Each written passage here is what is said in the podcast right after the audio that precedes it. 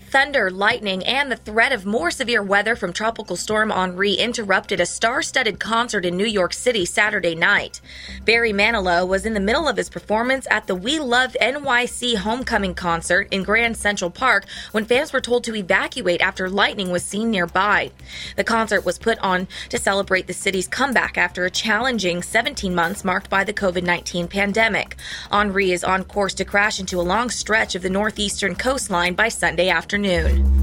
Medical workers are overwhelmed with the rising cases of COVID 19. The Centers for Disease Control and Prevention says the hospitalization rate in the U.S. is below the highs recorded in January, but officials say that could change within the next few weeks.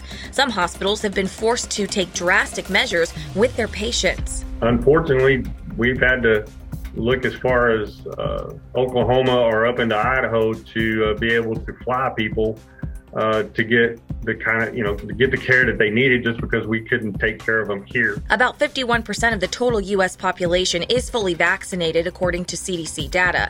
Health officials hope more people will get vaccinated once the FDA gives its full approval to the Pfizer vaccine. Conservative talk show host Phil Valentine has died following a high profile battle with COVID 19. Before becoming infected, Valentine reportedly downplayed the importance of COVID vaccinations on his WWTN radio show. He once told his national radio audience that his personal odds of dying from COVID 19 were, quote, way less than 1%, end quote.